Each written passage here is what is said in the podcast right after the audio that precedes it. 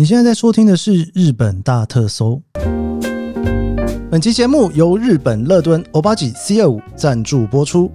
每次来日本逛药妆店，是不是觉得有一些东西一定要买呢？日本乐敦欧巴吉 C 二五精华液绝对是值得大家入手的选择。它含有高效的活性维他命 C，针对毛孔暗沉、干燥以及皮肤松弛都有显著的效果。欧巴吉运用了乐敦的独家 VC 技术，确保精华液中的维他命 C 高浓度、高渗透，而且超级稳定。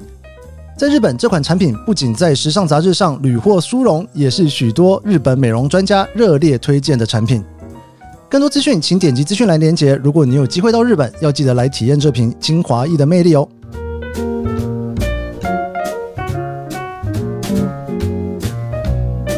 欢迎收听日本大特搜，我是 Kate 研究生。今天是二零二三年令和五年的十一月十三号，星期五。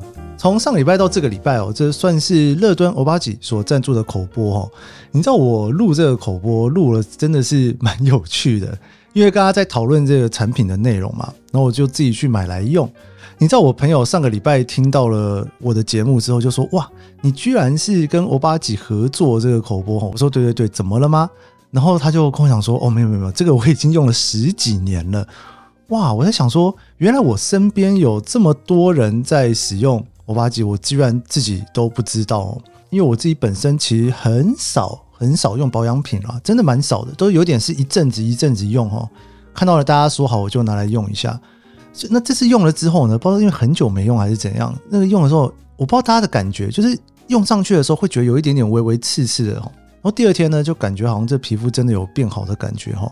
然后我就不知道这到底是不是错觉哈，所以我就跟朋友在那边聊说，哎，这个是真的吗？该不会是错觉吧？他就跟我说，拜托，如果连乐敦的欧巴吉你都完全没有感觉的话，那你要用什么保养品？好了，我不知道这个是不是有点太过夸张哈。那的确呢是一个还蛮好的产品哈。Anyway，这应该在台湾买不到哈，我印象中哈。总之，大家如果来日本玩的话哈，可以去药妆店找来看看。哇，我记得它真的是蛮多规格的啦。我们这一次口播的这个 C 二五应该是它最新的技术哦，最新的一个规格哈。总之，非常谢谢乐敦哦，我们这两集赞助的口播，我们接下来应该之后还会有机会再继续介绍日本乐敦的其他的产品。好的，我们今天呢，想要跟大家来聊一下富士山。原因是因为啊，富士山其实白头之后呢，大概你就会感觉到说，接下来就是富士山的季节了哈。尤其通常在日本，大概从十一月也不算十一月了，应该说九月底十月初，然后接下来大概十一月、十二月、一月哈，冬天的时候呢，算是富士山真的算是最容易看到的时候。尤其接下来红叶的季节啊，应该很多人到了富士山的附近都会去看一下红叶跟富士山吧，吼。所以这期节目啊，我不知道今天聊不聊得完呢？如果没聊完，搞不好下礼拜可以继续哈。我想要跟大家来分享一下，我觉得你如果去河口湖那附近的话呢，我觉得无论如何你都一定要去看一下的富士山的地方哦。尤其搭配着现在这个时候，你如果红叶季节的话，还有地方可以看红叶，你还有机会可以拍摄到呢，你本人。跟红叶还有富士山一起合影的画面，我猜应该今天聊河口湖，然后下礼拜聊一下河口湖之外的地方吧。哈，那今天一样哈，我就来挑五个吧。如果说你到河口湖附近看富士山的话，绝对不能错过的地方。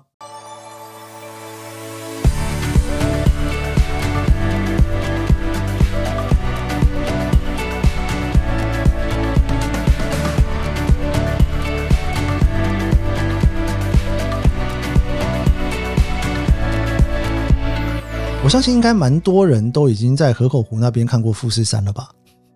那边应该算是我觉得看富士山最好的地方。但是除了河口湖附近之外呢，也是蛮多的啦。哦，当然你也是可以去到像是西湖啊、金镜湖啊，或者是说到本溪湖去哦，甚至香根、山中湖，你都可以看到富士山。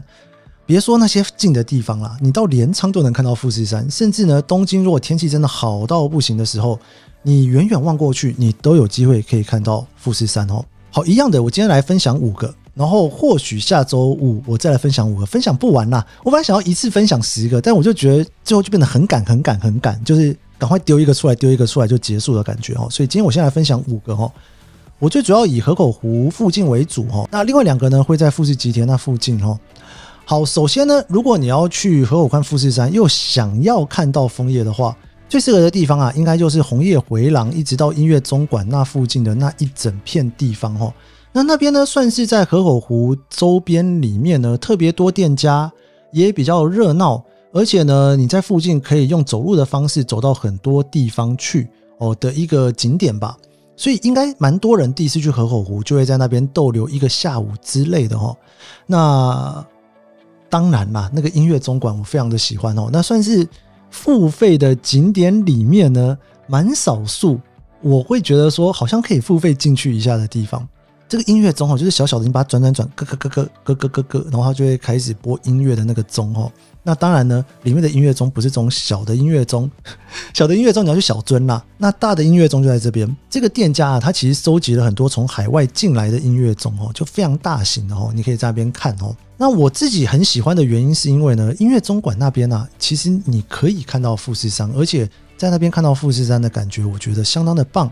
尤其那个庭园里面，其实有点脱离日本的感觉，所以在里面好像有一点点在富士山脚下河口湖畔，但是又有一点小欧洲哦，这个感受蛮好的哦。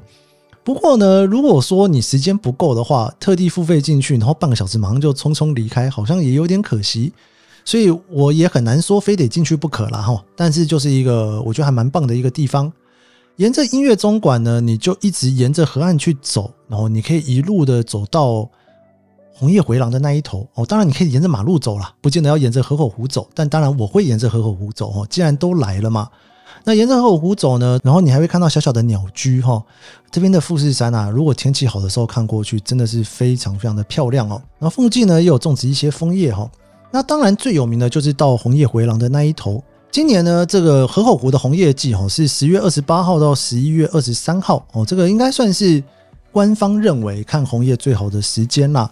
那当然呢，你如果要在十月二十八号之前去，其实也是可以看富士山哈。十一月二十三号去之后去，你也是可以看到富士山。只是说在这一段期间里面呢，它红叶季哦会有很热闹哦，那边会有很多摊位这边摆摊呐，你可以去感受一下，就是你除了看红叶回廊很漂亮的一整片红叶之外。你还可以在河湖旁边看富士山，然后呢，你可以走在路上哦，然后你就买一些那种摊贩的东西啊，就吃一吃啦。它会是一个蛮有趣的行程哦，因为有得吃，有得看，有得拍照，有得玩，小朋友也开心，大朋友也开心，然后人也蛮多的，人蛮多的，我不知道是好事还是坏事，尽量平日去了。虽然平日的时候应该也是蛮多观光客的哦，那周末的话就日本人会更多嘛，所以相对比较起来，还是尽可能的平日去。基本上，这应该算是你要在河口湖畔看富士山非常定番的景点。然后再来呢，还有另外一区哈，就是在大石公园那一区哦，大大的石头。大石公园看富士山应该也算是非常定番的啦。因为大石公园那边呢，其实在一年四季会种不同的花卉，所以你很有机会可以在大石公园，比方说你夏天、秋天依照不同的花哦，然后呢后面是富士山，你可以拍照的时候呢，拍到你本人跟花。跟富士山的合影哦，就大石公园那边哦，我觉得大石公园也算是另外一个定番。很多人去河口湖的话哈，通常都会去那边看看花。不过那边就是人多了一点了，而且它就是很明确的大石公园嘛，你可以买一个那个叫什么 soft cream 哦，买一个冰来吃，然后顺便看富士山。旁边还有一个我自己也蛮喜欢的哈，人去的稍微少一点点，然后路不是很好走哦，叫做长崎公园。那长崎公园的那一个位置呢，拍富士山，我觉得也是相当的好，而且你可以找到一些角度哈，比较不会受到其他附近的树的影响，你可以直接拍到富士山跟河口湖。尤其你如果清晨去到长崎公园那附近的话呢，还蛮有机会可以拍到逆富士的。所谓的逆富士的意思就是有一个富士山倒过来在湖里面，你就会看到上面有一个三角形，底下有一个三角形哈。我觉得以河口湖拍逆富士来讲，很漂亮。但是我相信，应该很多人就会看到什么金镜湖啊、山中湖哦。你多跑几个，你会发现每个地方拍富士山的感觉都不太一样了。好，再来第三个地方呢，其实也算是在河口湖附近，但是有一点点难去。开车的话，吼可能会稍微好一点。但是如果人多的时候，其实上面那个车也是会停到你没地方停了。但是如果你今天你没有开车，你要从底下爬上去，哇，那个一爬大概就是一两个小时，跑不掉哈。这个应该很多人都听说过，叫做河口浅间神社的摇拜所。那这个摇摆所呢，其实蛮新的，它应该算是在疫情前吧，还是疫情间，我有点忘了。一九年、二零年的时候才弄起来的一个天空的鸟居，它算是被 IG 网美拍出来的一个有名的景点哦。我还记得那时候疫情的时候去都没什么人，哇，现在真的是大排长龙啊！有时候你一排就是排个一个小时，跑不掉哦。要去的话可以早点去了。那如果说你在那边拍的话呢，因为它就是等于在一个非常非常好的位置放了一个鸟居，所以呢，一样的，你可以你本人加上这一个鸟居，再加上后面的富士山，可以在那边合影拍照。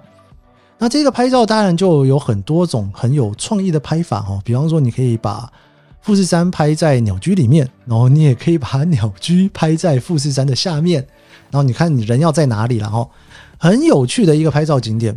那当然，在那边呢，有些人去会觉得哈，这边什么都没有，就是为了拍照而去的哈。说坦白话了，还蛮多地方都是为了拍照而去的地方。但我自己还蛮喜欢的耶。我蛮喜欢的原因，反而不见得是说真的为了拍照而去，可能因为我第一次去的时候印象实在太好了。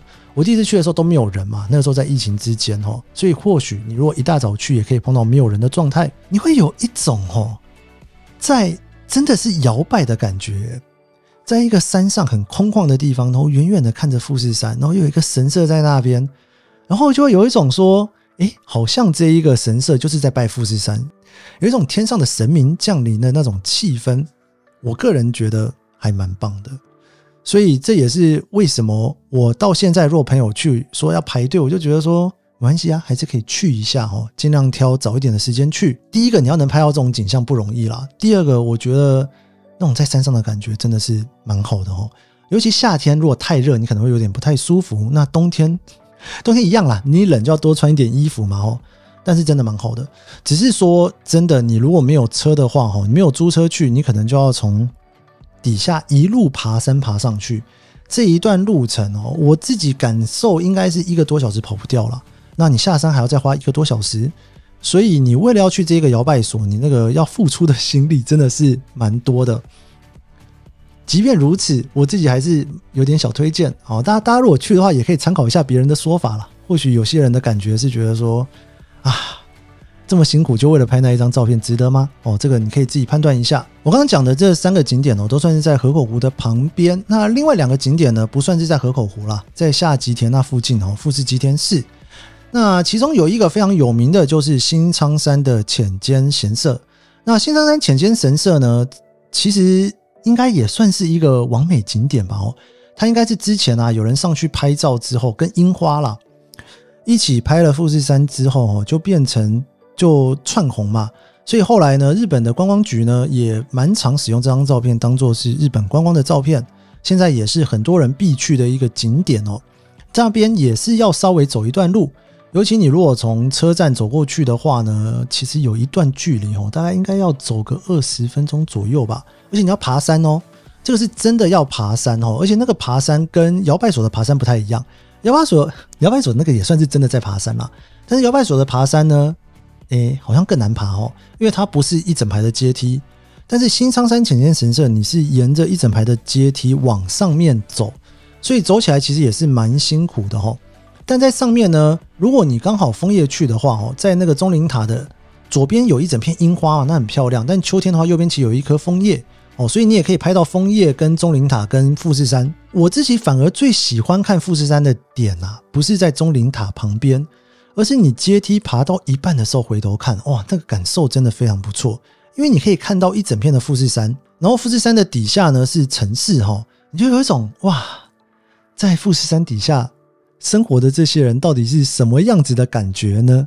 第一个小小的感叹就会跑出来，所以这个也算是一个，我觉得在河口湖附近哦，那边有一点点远了，因为你要坐火车还要再坐一站走。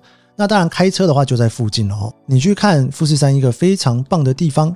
好，那你看完这个浅间神社下来之后呢，你可以往富士吉田市里面的本町通走，那个也是一个最近非常非常有名。